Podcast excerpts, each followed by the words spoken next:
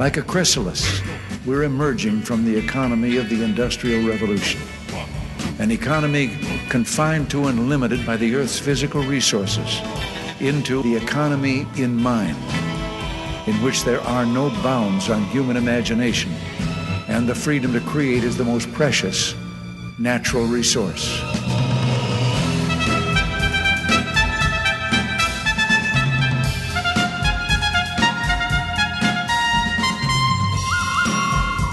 Welcome to the Soul of Enterprise Business in the Knowledge Economy, sponsored by Sage, building experiences that connect, remove friction, and deliver insights. I'm Ed Kless with my friend and co host Ron Baker, and folks, on today's show, grab bag galore. Hey, Ron. Hey, Ed, who came up with this? yeah, me. Yeah, uh, you know, we've we've we've had, we've had a couple of these shows. Uh, uh, so the careful listener of the Soul of Enterprise will note that uh, when we did our sign off last week, we said that we were going to be talking about Peter Block's new book, Confronting Our Freedom, which is mind blowing. And we're really looking forward to talking with that. And the reason why we put that on the schedule is because we couldn't get Peter Block on the show. Well, the good news is, Ron, we got him. We got him. We finally it. got connected with him, and he will be back for a second appearance on the Soul of Enterprise on June 23rd. So that is what one, two, three, four, five weeks from now and can't wait to talk to him. He's he's already intrigued us uh, when when he he responded to my email uh, when, in the show the Soul of Enterprise. He, surprise, he said, "Never has the Soul of Enterprise been in so much jeopardy." So. this is going to be great. it is going to be great. I, I, you know, this is going to be a really interesting year, Ed, because we got Block, and next week we have George Gilder. Mm-hmm. So we've got my mentor, your one of your mentors, mm-hmm. um, and which book will will be book of the year. Right. Um, I I think it's going to be pretty tough competition. It could be a tie. I don't know. Yeah. Confronting our freedom is mind blowing. Yeah. Mind blowing. I I don't even know how to describe it. Yes. And he's he's just a fantastic author writer. Brought some of, of Koestenbaum's work in, but that's not what we're going to talk about here today, Rob. We're not going to do this because we're going to talk about that live with Peter instead, and I think that'll be much much more insightful conversation getting it from the horse's mouth, so to speak, to be cliche about it. But Ron, what what what do you what do you got on your grab bag galore here? I know there's several things that you wanted to talk about. I've got a couple too, but let's start with you. Yeah, I don't know how far we'll get, Ed, but we'll definitely get this one in because this caught my eye this week from Ryan Lazanis, who we've had on the show, and I like him a lot. He's a he's a thought leader. He's got his own uh, community of, of firms that he mentors uh, really good, thought provoking guy. And he wrote this thing that really caught my eye. The billable hour was destroyed over the last 10 years. Uh, I wish I could say that. and so far, so good. Yeah. Yeah. We put a dent in it for sure, but I'm not sure it was completely destroyed. But another hmm. topic. Mm. But then he goes on to say, but is it on track to make a comeback? Now, you want to provoke anybody at VeraSage, put in a line like that. And he said, very possible. Here's why everything operates in cycles. Okay, right now subscriptions are in, but many are dealing with subscription overload. Second, new business models are emerging thanks to technology. Yes, and that's true all the time with or without technology. Mm-hmm. Um, 23 year old social media, here's his example for why it might be making a comeback. 23 year old social media influencer Caryn Marjorie couldn't keep up interacting with her 2 million plus, mostly male fan base so she created Carolyn AI, an AI chatbot that replicates her voice and personality. And for the low, low price of a buck a minute, fans can chat, that is, date with this bot, almost like you're speaking to Caryn herself. Uh, she's on track to make five million per month, a high ticket subscription, human offering, or a low ticket billable minute per hour bot offering. So a one to one model or a one to many model. Mm-hmm. Um, and I just thought that this was really interesting because you know he's t- he's saying technology via bots will enable a new kind of pay per use model for services. Just food for thought. What do you think? Well, I'm not impressed. uh, I, I, don't think that the billable hour makes sense, even in Caryn's case. Um, I think there's there's lots of better ways to do it. I, I just I, I can't I can't ever I, I'm trying to think, okay, Ed, what makes sense? What business model makes sense to charge by the hour? I can think of two. One has got an empirically proven track record, which you could also say about professional that mm-hmm. bill by the hour. Yeah. Right. Yeah. And the big four bill by the hour and they're international firms. Um, and one is contestable, I think, but the first one is power by the hour. General mm. Electric, Rolls Royce, all the engine, I think Pratt Whitney, I think all of them have a derivative of power by the hour where they only charge the airline for the, the time the engine is in the sky. And I think that makes imminent sense because the incentives between the airline and the manufacturer are completely aligned. If that plane goes down, um, it's going to cost both of them a lot of money. So they have every incentive with the Internet of Things to keep track of you know hairline fractures in the in the jet engine blades and things like that, things that they can prevent from getting worse. Mm-hmm. So they have every incentive to be there on the ground when the plane comes in to check it, inspect it, pull it if it needs it, get it back in the air as quickly as possible. That's the one that's proven. That that is a very viable model. And that is based, I guess they're doing timesheets on the engine. Notice it's on an inanimate object, though, not a human being. Um, second is I've always thought that the only other place that I can think of that pricing by the hour would make sense is on golf courses. Because the biggest complaint amongst golfer, golfers is slow play. Not so much anymore because so many people don't play golf anymore. I mean, it's dropped like a stone. I don't know if you've noticed this, but playing golf, a lot of golf courses are going broke, including the one I live on has been broke for years. Um, but that that aside, it, that would speed up play. Now, I also think it would cause a bunch of fights, which is probably why they don't do it. You know, somebody's going to be waiting for the guy who's treating his putt on the green, like you know he's in the Masters and lining it up for 20 minutes.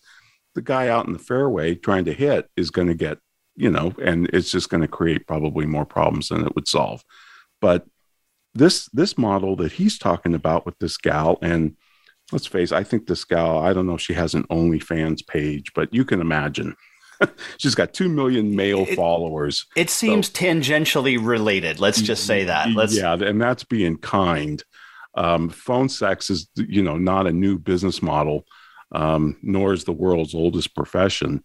Um, but, but, you know, the, the thing is, even in the world's oldest profession, and I'm talking face to face, you know, it's still a fixed price. It has to be. They get paid up front. Mm-hmm. They've known about price psychology, you know, long before professional. I used to joke about this uh, and get in trouble for it, and I probably will again, but it's true. They price mm-hmm. up front. Period. Well, and just cycling back to the power by the hour, that's that is still an outcome because it's the outcome of the engine. They're not charging for how long does it take them to put the engine together, how long does it take them to hook it up to the plane, how long does it take them for to maintain it. They're saying, "No, how long are you are you getting this result from us and you're getting that you're getting paid we're getting paid for that." So that's an output or maybe perhaps even an outcome. It's an outcome because everything that they're doing, like you said, the repairs, the maintenance, the inspections, that's all in service of getting the plane back in the sky. Right. And it's it's the it's insurance EN model. Yes. Once absolutely. again. Absolutely, because it is it is that uh, transformation um, pricing based on the output, like uh, or outcome, like Joe, like Joe Pine's example of the you know, he's going to his golf pro and say, no, no, I don't want your lessons by the half hour. Make me a single digit handicapper and I'll pay you X amount. Yeah. And that's going to change the way that golf pro deals with him. What's interesting, Ron, is that there's a there's a big movement in technology now to move toward pricing by the the by by how much consumption you're using, uh, transactional or and, and compute power. Yep. So, you know, oh, great. We're built moving to billing by the nanosecond now. Really? This is what we're doing. I, I know. And look, AI, it, you know, OpenAI does not use pricing by the hour, right? It's a fixed price to OpenAI. I guess they even have a plus model now. Mm-hmm. You, I don't know if that's 20 bucks a month. 20, yeah. Oh, is, is, that the plus yep. model? Oh, yep. okay. I thought there was one above that that they're doing, but, um, you know, it just, it just doesn't make sense. And, and I write about this in the book Time's Up um, there is a fierce debate among pay per pay for usage versus a flat subscription price. And, you know, a lot of uh, people are arguing pay for usage makes sense because if people want to use more, whatever, peak demand, all those things. But you know what, Ed? I, I just, I'm not convinced of these arguments because that puts a cognitive load on the customer. And the only, the, the, the quickest, um, example I can I can think of on this, and I'm sure there's others that you could bring up, is AOL. Remember when AOL AOL used to charge by the hour? Mm-hmm. Well, you sat online and you just knew that the, the clock was ticking in the background. Mm-hmm. And that just put enormous cognitive load on people. And then they they went to a flat rate model. Mm-hmm. Why? Because they didn't want to do the cognitive load. Same with Disney with the Disney Pass. When you know we're, we're going to stop selling the A through E tickets and make you count tickets and give the wrong tickets at the front of the line when you're up there and have the kid scream and cry because he mm-hmm. had the wrong ticket. Um, it just got too costly and too burdensome for the customer. It's a crappy customer experience, except yeah. for power by the hour. Again, because it's the out, it is directly the output of what they're doing. Directly the output of what they're doing. Yeah, because the you know the customer the customer is in the air. That is that is what they are. And the other thing is the it, it's looking at inputs again. And it I, is looking at input. It, it's it's nothing. It's nothing more than cost plus accounting. It, and it's it's the finance people and who who are concerned about this. They're well, well we got to make sure that we cover our costs. What at, at the price of profit? Again, here, it's yeah, same it's, conversation that we had twenty years ago. 30 years ago, 40 years, 30 years. It's, a, it's, it's a suboptimal pricing model. Uh, you know, Rory Sutherland, Sutherland was on with Blair Enns uh, on their recent podcast and um, on the 20% marketing podcast that he does, not his two Bobs podcast. Um, and Rory said in that podcast, he said, if you negotiate on cost based, cost plus pricing, you already lost. You already lost because it just doesn't take into account value. So I think there's other ways that Caryn could price. She could do a monthly subscription. It'd probably lock people in more, and and it's a chat bot. Who cares if somebody stays on it for, you know, 12 hours. But she probably has cost because she she probably is paying her back end by the nanosecond or something, or by the by the the the what tokenization of it. This is it's it's it's all all going back to what's the cost of this, and that that uh, it's it's terrible. Yeah, but I'm sure that Caryn could probably get a lot more money than the five million a month.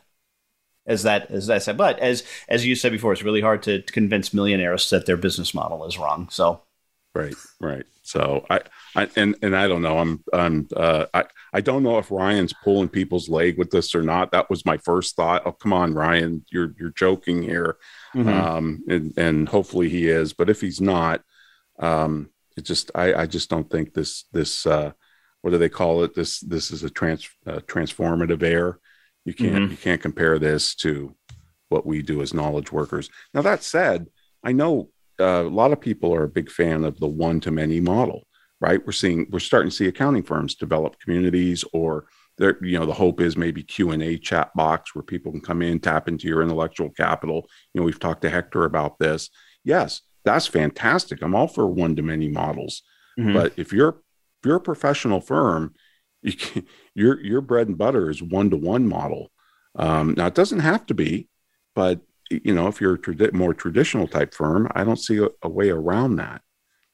Well, the one to many can be can, can be a, a, level or it can be an offering for when you're not available, and right. at least get to, to get a quick answer or a first cut answer with, oh, all right, well, Ron's not available, so I just want to search his books and see what he what what the bot would have to say, and then yep. Some mechanism to tie you back in and say, let Ron will follow up once he's available for it. Right. So and, I think that would be great and that's not new, Ed. We, no. I mean, EY and all, every big four has their own knowledge bank that they've mm-hmm. made available on some type of, you know, uh, subscription price or access agreement on. And yeah, it, it has got it's got incredible content now. It's just going to get much better with uh, OpenAI out there. Totally agreed. Totally agreed. But Ron, we're up against our first break. Want to remind folks that they can get a hold of us by sending one email to asktsoe at verasage.com.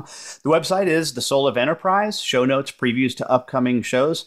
Take a look at the Time's Up Club. Well, perhaps we'll talk a little bit more about that in the second or third segment. Ron's new book, Time's Up, is available, and he has a now membership based club out there. The free forever level is free for everyone. So just go take a look at timesupclub.com. Also, make sure to rate this podcast, and you guys know where to go to do that. Ratethispodcast.com slash TSOE. But now a word from our sponsors.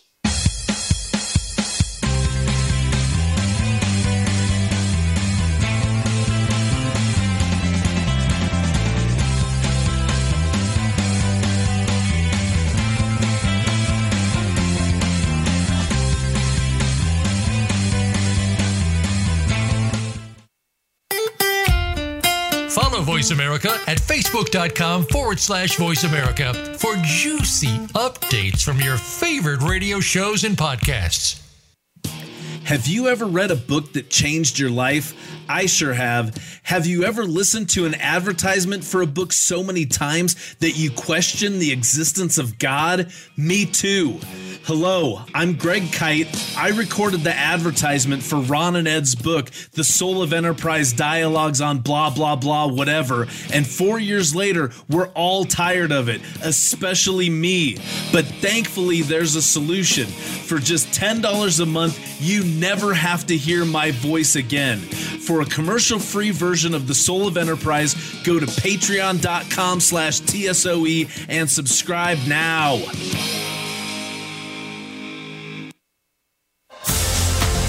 Sage provides accountants with compliance, reporting, and analytic solutions to do more for their clients. These solutions include education programs such as the Sage Accountants Network Client Advisory Service Program. This program delivers the tools to create, package, price, market, and deliver additional services to clients, increasing your profitability and delivering more value to your clients. Let Sage help you grow your business by visiting sageaccountantsnetwork.com. Voice America is on LinkedIn. Connect with us today.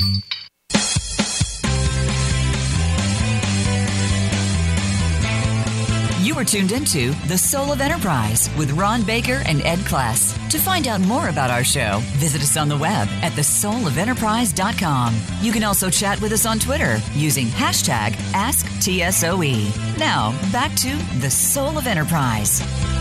And we are back on the Soul of Enterprise doing grab bag galore. And Ron, here's a story right up our alley, follow up to some of the work that we've done on the meaninglessness of so many of the accounting reports out there. Um, this is from Bloomberg. The author of this is Matthew Boyle. Came out on the on the 23rd. And ready for this? Company earnings guidance is wrong 70% of the time. Yep. 70% of the time. More than three out of four financial professionals said that there was strong likelihood that their company's earnings would fall within the guidance give the investors. But this only happens rarely, according to researchers. They studied 357 CFOs, investor relations professionals, and other executives. Paper concludes the accuracy rate of only 30% on time. I, okay, let's just be clear that that's pro- a monkey could probably do better. because it doesn't wouldn't have the human bias. Their inaccurate forecasts in turn influence the earnings estimates given by Wall Street stock analysts. This helps explain why only very low percentage of companies deliver results within the estimates. Uh, Bloomberg, okay, this past 60 quarters, it only that the, uh, companies in the bellwether index reported earnings in line with estimates just over 3% of the time. Why, why why do we bother? Why, why do we bother? I, I don't know. It's it's a great charade. It really is. And it, it's even worse ed. So put it put aside that for a minute and think about Baruch Lev's finding mm. that even if you did know earnings per share, even if you did know it a quarter in advance, you wouldn't make any money in the stock market from it because it's already baked in. I mean, the market's already discounting all this crap. They mm-hmm. know they know this. They know the CFOs are full of it when they get on the call and say, "Oh, our earnings per share this quarter will be." Nobody's buying that just absolutely insane.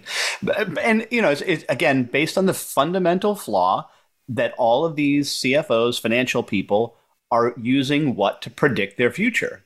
They're using the finances. They're using financial forecasts. This is inherently flawed. You you can't you can't use financial numbers to predict the financial future. Get any new prospectus of any company, and on in red, big red letters on the side of it will be past performance is not an indicator of future results. Yep. Hello. This is, this is part of the topic that's in this book I just finished by um, some guy in the um, UK. Forget his name, but he's a chartered accountant, and it's called Unshackling Accountants. And one of the things he points out is there's two, two schools of thought on financial statements and the usefulness thereof, and who they're designed for, and what they're designed for. And the first one was um, you know it was more of a management thing. How how well are the principals spending the agent's money? So it was a control and accountability function. In 1966 the the attitude started to change. Oh no these financials now can help people predict future cash flow earnings. And that's simply not true because you don't have any of the market value in there. The fact that you know book capital only explains fifteen percent of market cap or whatever. It just it doesn't make any sense to try and point GAAP towards helping investors or any other interested party trying to predict future performance. It's something that GAAP is constitutionally incapable of doing. hence the goodwill plug number. I mean, I I don't know how many times and and goodwill itself is a contested still a contestable item on the financial statement because of how you know do you write it off? Do you impair it after a certain period of years? And there's subjectivity to all of it. It's just because GAAP can't handle it. GAAP is only designed to record a transaction after it's happened. That's it. So it's it's it's it's more about accountability to the to the shareholders than it is about predicting financial performance. I don't think anybody looks at financial statements to make a stock buying or sell decision. Yep. Well, I forget whose line it is, but but goodwill is how accountants measure their ignorance. Yeah, it's the word they describe to use their ignorance. Uh, the word used to describe their ignorance. Yeah, mm-hmm. we need to put that into Chat GPT and see what see what come out of it. Explain goodwill. Explain goodwill. Because now that Chat GPT is a CPA, Oh, right. Yes, and, yes, and yes. I'm, I'm, seeing on Twitter that, oh, this is great because it, it you know, I, I, and I don't know if they've given it the EA exam yet, the enrolled agents exam, but people mm-hmm. are saying, see, this is why, you know, EA is a better designation than CPA. I don't want to get caught up into that. I think they're both useless, but, you know, because they're licensing. Um, but outside of that, I don't know what it proves that Chat GPT passed the bar exam or the CPA exam. I don't, or the medical boards. If mm-hmm. you know, would you want to go to Chat GPT for your doctor? you know, just first cut, first cut, first just cut, to, yeah, and just pray it doesn't hallucinate on you. Yeah, you're dead. You're dead, Doug. Sorry. Appointment over. Here's some recommendations on funeral homes. yeah, yeah. Oh. oh. Anyway, I thought that was that was right up our alley because I was just like I, you know, yet yet yet again, here we are. Yeah. Uh, how much evidence needs to pile up I, right? party line? I I just it when you look for the evidence and it's all around us, it's it's out there if you read it in the right places, but you're not going to read it in the accounting news press. If that's all you're reading, then you it, it, what's that line Joan always used? If you only know one country, you don't know any mm, because yep. you have nothing to compare it to. And people that are saying, oh, it's to protect the capital markets, it's to lower the cost of capital. It does none of these things. It does none of these things. The the audit, the financial statements. It really doesn't. Um, now that's not to say that audits wouldn't happen if we had a completely free, unfettered market. I think companies would still get audited, but it but it would be for a specific purpose, like an IPO or capital raising or venture funding or something like that. So, yep, yep. There you go. All right, Ron. What what do you got? You've only got about four minutes left in the segment, so you may want to want to pivot to something that was handleable there. Okay. Well, I don't know if I can do this in the time remaining, so let's just start. If it bleeds okay. over next segment, that's cool. But I read a great book, Ed, and we've we've talked around this topic because we've had so many doctors Dr. Hmm. Paul's talked about this, the anesthesiologist, the ER doctor that we've had on, even um, even um, uh, Mark Vonnegut. Uh, Vonnegut talked talked a little bit about this, but we haven't said it in these terms. And it's a book called "If I Betray These Words: Moral Injury in Medicine and Why It's So Hard for Clinicians to Put Patients First." So it's by Wendy Dean and Simon Talbot. If I betray these words, and they they say they start out by saying, "Oh, look, we read a lot about mental illness, right? In, mm-hmm. in, in among doctors and all professions now are starting to deal with this. There's health issues, there's burnout, anxiety, divorce, alcoholism, even suicide, mm-hmm. which, by the way, physicians do twice as much um, yeah. than the general population. How much of this is burnout versus moral injury? So what these what these uh, two and they're both doctors by the way wendy dean and simon talbot they went back to a translation from 2010 of the hippocratic oath. And here's what the hippocratic oath says. I pray that the attention i give to those who put themselves in my hands be rewarded with happiness. If i ever break this oath let my gods take away my knowledge of this art and my own health here speaks a citizen, a servant of the people. May I be destroyed if I betray these words. Mm. That's the pledge doctors are taking. And they say, this is not simply a job. When we don the mantle of physician, this is the oath that we've been sworn to, and this is how we've been educated mm-hmm. from, you know, med school through residency, through, you, you know, you name it. Um, and, and so they talk about how healthcare has become a business, you know, whether it's for profit or nonprofit, because even in nonprofit, the mantra is, and we've heard this before no margin, no mission. right? Uh, you know, like you, what, what's your line about nonprofits? They don't have profit, they have reserves, uh, uh, reserve surplus or whatever. yeah, I think, yeah. yeah. Um, and in 1988, 28% of doctors worked in large organizations. By 2021, it's 70%. And and there there's incredible pressure on these doctors to uh, see more patients in less time, bill for more services, with fewer support staff, and the use of technology is drastically interfered with the care of the patient. We've talked about the electronic health records. So this 50 this uh, fee for service treadmill. And then, of course, you know, Dr. Paul has talked about this by pointing out that if you change your light bulbs, you know, 50% blew out, you'd have an electrical system problem, not the individual light bulb, not the individual doctors. Mm-hmm. It's not burnout so much as moral injury. And I know we need to take a break, but let me get in the, the definition of moral injury because I found this fascinating. I've never heard this term. And moral and injury, way, yeah. yeah. I first heard this. Um, I, I, heard the author interviewed um, on NPR.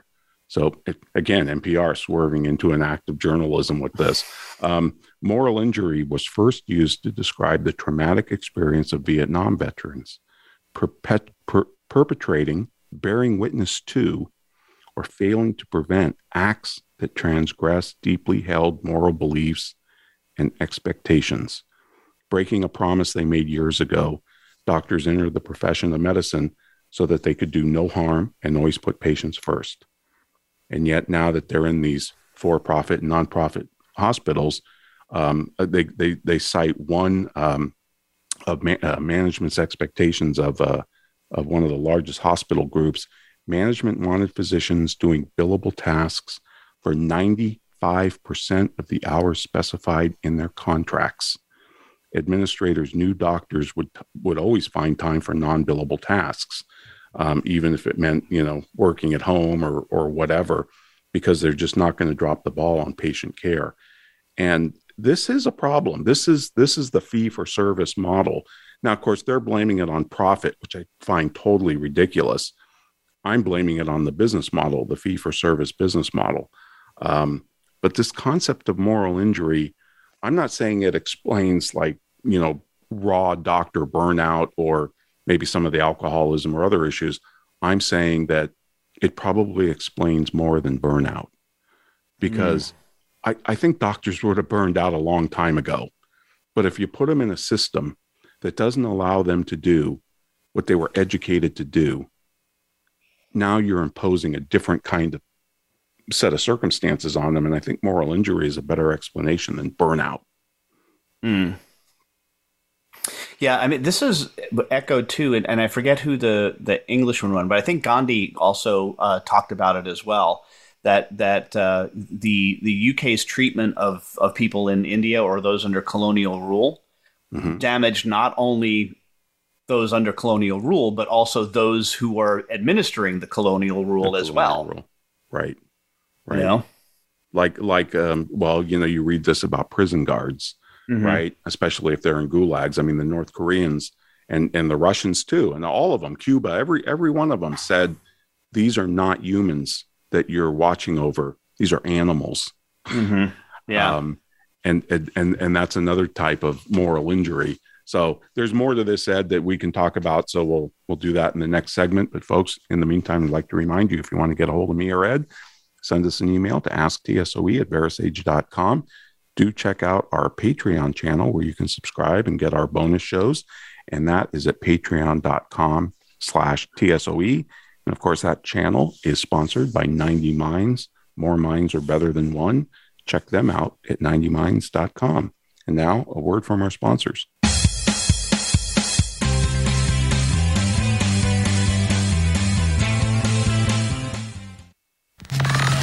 Enjoying our shows and can't get enough of us? Follow us on Instagram at Voice America Talk Radio and see what we're cooking up for you. Sage provides accountants with compliance, reporting, and analytic solutions to do more for their clients. These solutions include education programs such as the Sage Accountants Network Client Advisory Service Program. This program delivers the tools to create, package, price, market, and deliver additional services to clients, increasing your profitability and delivering more value to your clients. Let Sage help you grow your business by visiting sageaccountantsnetwork.com.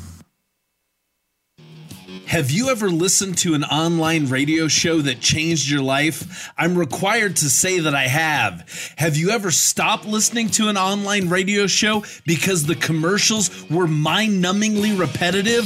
Of course you haven't, because you're here right now. Look, you don't have to listen to me anymore. There's a commercial free version of this show, and it only costs $10 a month. And for $15 a month, you get no commercial commercials plus bonus content. Go to patreon.com slash TSOE, subscribe now and be free. You're worth it. Streaming live, the leader in Internet Talk Radio, voiceamerica.com.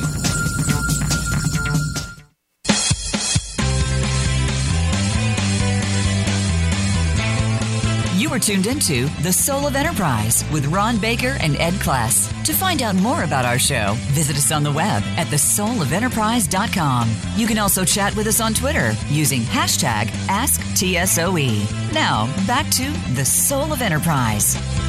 Welcome back, everybody. We're doing grab bag galore, and gee, a lot of G's here, Ed. We got George Gilder next week. I don't know. Uh, uh, so, anyway, we've been talking about this book that I recently read, uh, "If I Betray These Words," about moral injury in the medical profession. Mm-hmm. And the reason we're talking about this, Ed, is because I think this is the same thing with lawyers and CPAs in a, a fee for service or an hourly billing world. I think it's a form of moral injury. This is not what we signed up for. And this is why it's so hard to attract talent into this profession because people get in there and they're expected to bill all these hours and they know it's not correlated to customer care. Uh, it's the same. Th- the parallels are eerie to me um, with this. Um, so they go on to talk about, um, well, first off, you know, Obamacare was the one that mandated the electronic health records, right? Right. And boy, did this create all sorts of problems. Plus, it imposed enormous costs on smaller medical practice. It was 30 or 40 grand to implement this with the software. It's like a $2 mm-hmm. billion dollar industry for the software companies. And uh, in a 2017 interview, former President Obama admitted it's proven to be harder than we expected. Uh, gee, you think? I mean, really, central planners don't know about the facts on the uh, ground. We, I don't. That's the first time that's ever happened, Ron. Yeah, yeah, yeah, for sure, for sure. Um, And here, here's the other scary thing. This book is basically uh, a compendium of chapters that interview doctors in different areas of practice. So either in hospitals, they interviewed one DPC doc that just got frustrated with the whole system and went out and started her own DPC practice, and she's thriving and flourishing. Um, but she she pointed out a couple doctors who pushed back on the employer about this. I can't care for patients. I can't be in two places at once. You know, I'm an ER doctor and I have to go to, into the hospital to deal with an ICU, you know, um, stat call. And at the same time, I've got a patient in ER that's also basically in critical condition. You know, what do I do? We need mm-hmm. more ER doctors. And when they put, when a doctor pushes back, the employer comes in and says, Oh, well, you're suffering from burnout. And if you don't go get care, if you don't go into a clinic and get care, your medical license could be in jeopardy. And so they're caught in that trap. And the and, and the and the stories now, there's only a couple of them, but they're harrowing to think about. absolutely harrowing to think about because the license is everything. You lose your license, that's it. Oh yeah, you're done. You're you know it's game over. Um, so that was that was very eye opening. And then they talked about this concept of financial toxicity, where doctors are cre- and they know they do this they create incredible anxiety for their patients because they order tests or procedures or recommend surgery and the doc when the when the patient says doc how much is this going to cost they can't answer it because some of the some of the providers of this care even in the hospital system that's in network of your insurance the doctors could be out of network because they're subcontracted and you'll get these bills in the mail. If you've ever been to the ER, you know this is true. You're probably going to get a couple doctor bills from uh, the the outsource company. Something like 70% of ER rooms in the United States are covered by outsourced ER physician groups. They're the ones that staff the ER departments in hospitals. So the doctors they feel terrible about this so they're trying to get price transparency so they can give it to their patients. So that's another issue. And a couple of other things that just cracked me up about this was, you know, a part of Obamacare was also was also patient satisfaction surveys.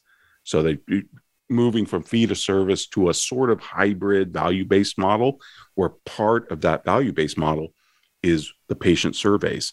Well, here's a problem at Penn Hospital patient satisfaction surveys They'd call in, they'd schedule an appointment with their doctor, their surgeon, whatever. The schedulers gave them whatever they wanted. They were super nice. And even if it meant overbooking the surgeons, and then the unsuspecting patients show up at their appointment and they have to wait three or four hours, they feel like the surgeon and the clinic staff are out of control. They get terrible ratings and the schedulers get great. This is a system for crying out loud. You can't bust it apart. It's just, it's crazy to me and then another thing is um, some of the ways the ER doctors get around uh, their their quotas is they document the patients are sicker than they really are, and that's called upcoding. Because apparently, in the medical billing categories, the diagnostic related groups that they're all paid for, if the patient's sicker, the more sick they are, the higher the reimbursement. So they're incentivized to up uh, upcode, and um, and then, of course, the surprise billing from the ER is another issue. So, just all these things. This is a system, and this is anything but a free market. And mm-hmm. even though I don't agree with any of the author's conclusion or their um, their prescriptions of how we should reform this, all their reform, by the way, is all about government. Government needs to do insurance reform. They need to reform the electronic health right. They they lay out all these reforms, and it's like your reforms alone show how out of control and how an you know, the government is just an octopus in this market. It touches everything. Whereas the DPC docs, like Dr. Paul, are little random controlled trials yeah. of how this could be. I. Supposedly the gold standard, right? Random controlled trials. We have them. We have 2,000 DPC practices out there, like Dr. Paul, and we've got one medical and some other large groups. They prove that there's a way to do this cheaper a better experience for the patient with better outcomes. Already been proven. And it, now they say the same thing, but that won't scale. And, and that won't, and, and it'll make it harder for people to find GPs. No, it won't because it will suck more people in to the profession. And Because- therein lies the problem. See, now you're now you're talking that oh, that we'll get more physicians involved. You know what that means, Ron? Lower salaries. I I know Mhm. I, I I know and um I so I but that aside that disagreement aside and I know it's a huge disagreement this book was eye opening and I think I love the concept of moral injury so now whenever I hear somebody talk about burnout or mental health issues I'm going to say is it that or is it moral injury Uh, yeah, no, that's a great point. And look, I, I can distinctly remember this. This happened with, with both my kids in the hospital. That uh, that the we're, we're in we're we're in an in network hospital with an in network obstetrician, and the the uh, pediatrician who saw both my kids was not in network. And like, well, what are you doing in my network hospital if you're not in network physician? Which led me to believe that it happened twice, that this is by design. That this is by design. the other thing is ed when they do work when a doctor like especially like an oncologist she, she mm-hmm. profiles one oncologist who you know they're only dealing with a specific type of cancer or maybe a, a you know a, a certain body organ or whatever and a patient came diagnosed and she said look you know you'd be better off with this doctor but this doctor was out of the hospital's network.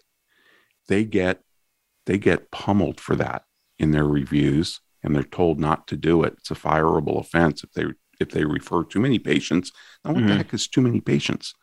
So this doctor pushed back on them and said look i'm going to send them to the best oncologist that i know that can handle this type of cancer because that's the best care for the patient. That should take precedence. It doesn't a lot of times Mm. it's just it, that's kind of scary um, you got to really you got to be really a smart consumer with some of this stuff because it's um there's only one person that's going to look after you you and your loved ones you know Well, yeah, and this get, gets me to another thing, and this you know happens to so many people, especially people in elder care situations. That they they they don't they can't read the bill. They have no no idea what's going going on. You know, I can't. I can barely decipher them. When this situation with my mom a couple of months ago is like, you look at this stuff and you're like, fifteen thousand dollars a night at a at a at a hospital. Do you know what kind of hotel I could No. stay at for fifteen thousand dollars a night? a really good one in the presidential Well, I was just thinking, like, I, I could uh, maybe for half that, and then hire my own freaking doctor to come, come and take care of my mother. Like, it was like, I know, I know, no, it's it's um there's a lot of problems with it. And just to blame it on, you know, the Sheeman cites Milton Friedman's 1970 article. Uh, and and of course, misquotes him, says that he says put shareholder value first. He said, no, no, put profit 1st um, which is a different thing. But different than shareholder value, yeah, right? yeah. That that's not that's not the problem. The problem is you, you've got these third party payers. Mhm. That's a huge problem Yeah. and we just got to restore it. And the DPCs have done it and proved that it works. I mean, if you have a DPC, now the DPC is your advocate when you have to go into and, and trigger your insurance, go into hospital. That's right. They become your advocate, just like your insurance company becomes your advocate when you're in a car crash or something. Yeah, so true. Well, this is great, Ron. Love hearing about that. But we are up against our last break. Want to remind you that you can get hold of Ron or me by sending an email to asktsoe at verasage.com. The website is the Soul of Enterprise, where you can see show notes as well as previews to upcoming shows. We do have our Patreon channel available at patreon.com slash TSOE, which is sponsored by 90 Minds. If you need a mind, get one at 90minds.com. Right now, a word from our sponsor and my employer, Sage.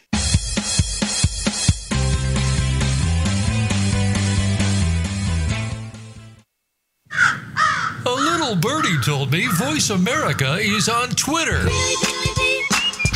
Follow us at Voice America TRN. Sage provides accountants with compliance, reporting, and analytic solutions to do more for their clients.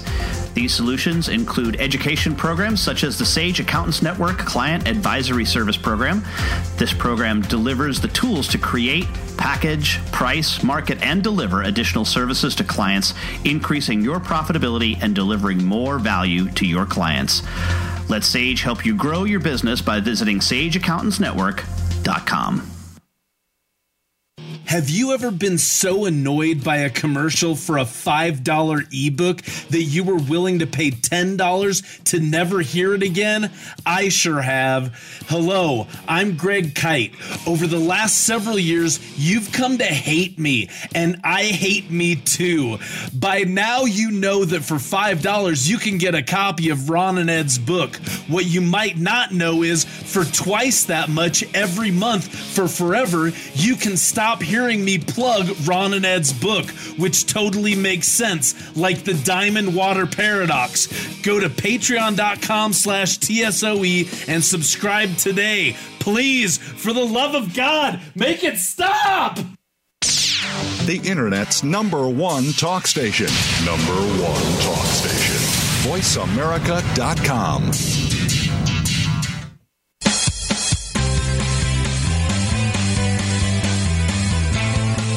You are tuned into The Soul of Enterprise with Ron Baker and Ed Kless. To find out more about our show, visit us on the web at thesoulofenterprise.com. You can also chat with us on Twitter using hashtag AskTSOE. Now, back to The Soul of Enterprise. And we are back on the Soul of Enterprise. Uh, Ron, I wanted to talk a little bit about a review that we got from not only a listener, but also a former guest on the show, Brian Terrell. He was a guest back in episode 393 in o- almost exactly a year ago from today, mm, June 3rd. Wow. Yeah, I know. It's it doesn't seem like that now, does it?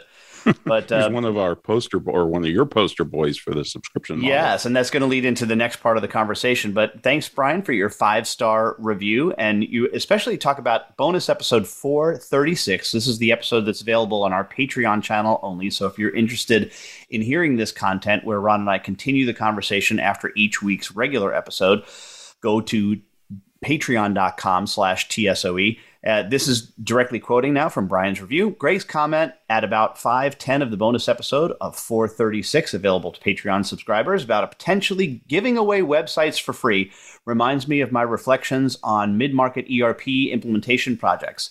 In our case, both the customer's transformation and their maximum potential lifetime depend on the upgrade to Sage Intacct.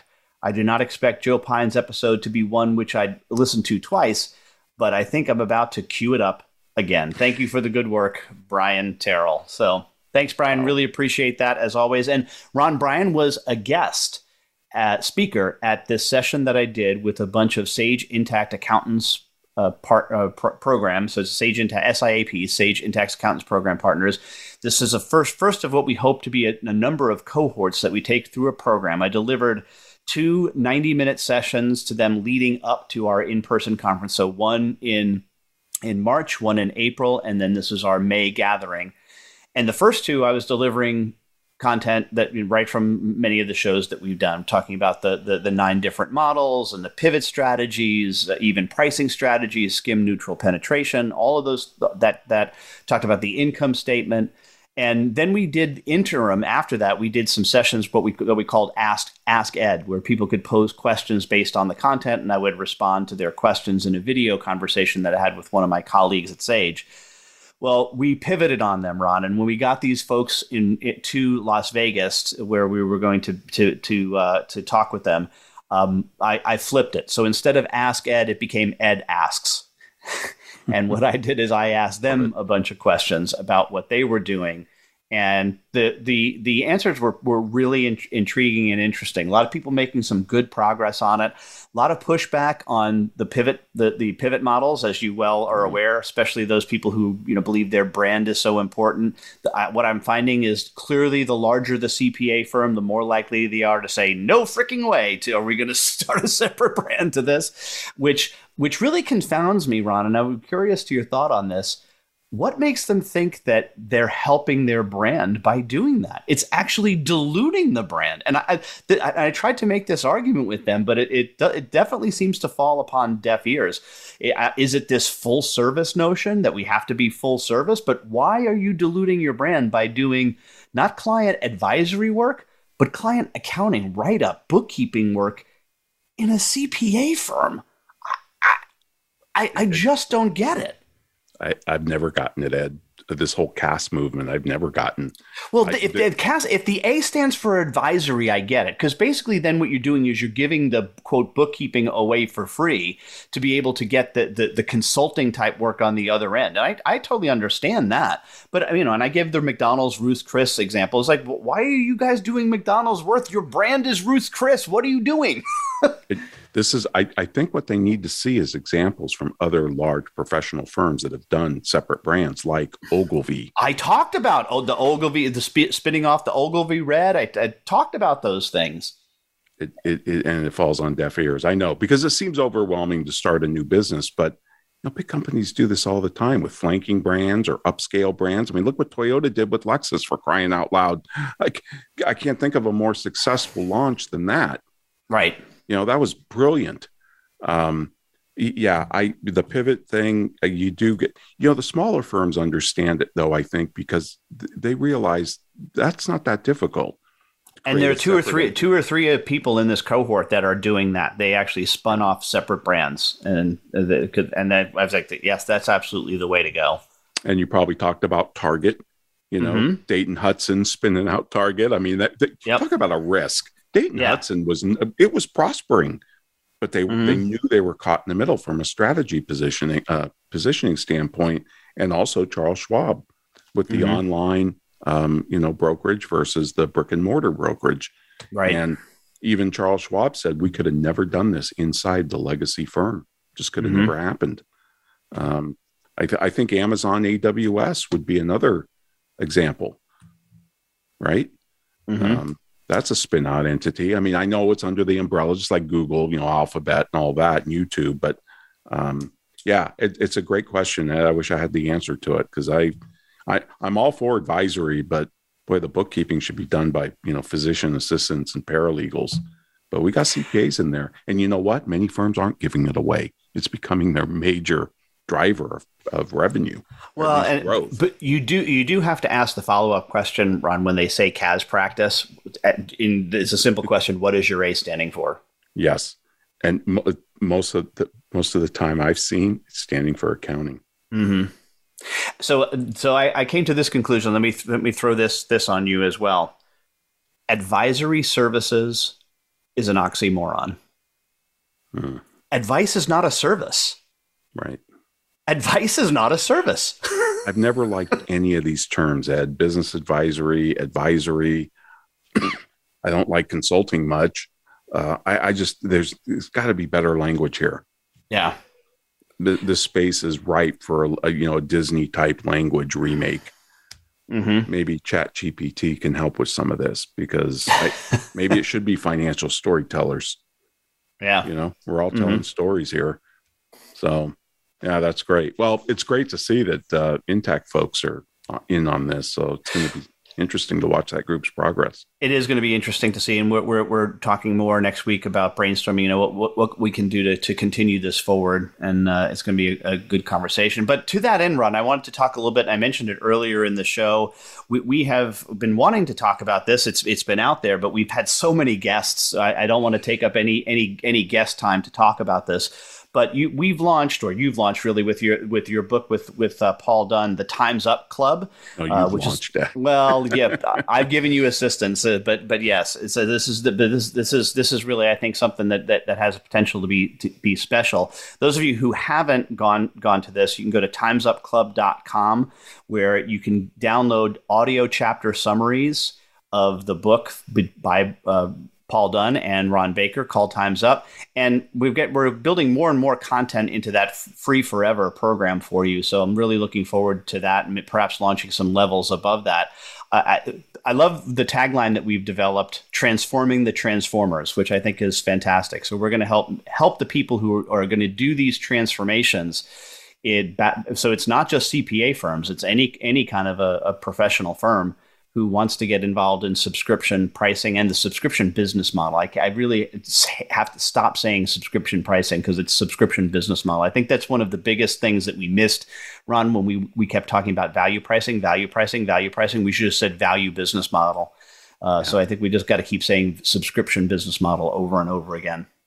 agreed yeah and and the other cool thing about this it's not just you and i and paul dunn helping these firms, it's them helping each other. Yeah. I think just hearing each other's stories, being in the same room, like you in Vegas, they probably feed off one another and learn as much from each other than they do from you. Absolutely, and and as always, Ron, with any of the, the, the stuff that you and I do together, what's what's our one of our, our big K, K, KPIs with PB being predictive is what are the conversations that happen during the lunch hour and during the t- the downtime when we're we're not talking, and, and most just- importantly, in the bathroom. It's it's called verbal assault. and if they're using our words, then you know you Yeah. got into their head. That is the leading indicator in a program. That I Absolutely. totally agree. That I totally agree with that. Yep. Well, good stuff, Ron. Next week, Ed, my 42 year mentor, George Gilder, has got a new book coming out, Life After Capitalism. So he's done Life After Television, Life After Google, and now Life After Capitalism. And Ed, this book drops on 5:30. We have three days to read it. I will be up at midnight when it downloads into my Kindle, and I will read this book in its entirety before we have George on. I can't wait. it's going to be another special show, and I'll see you in 167 hours.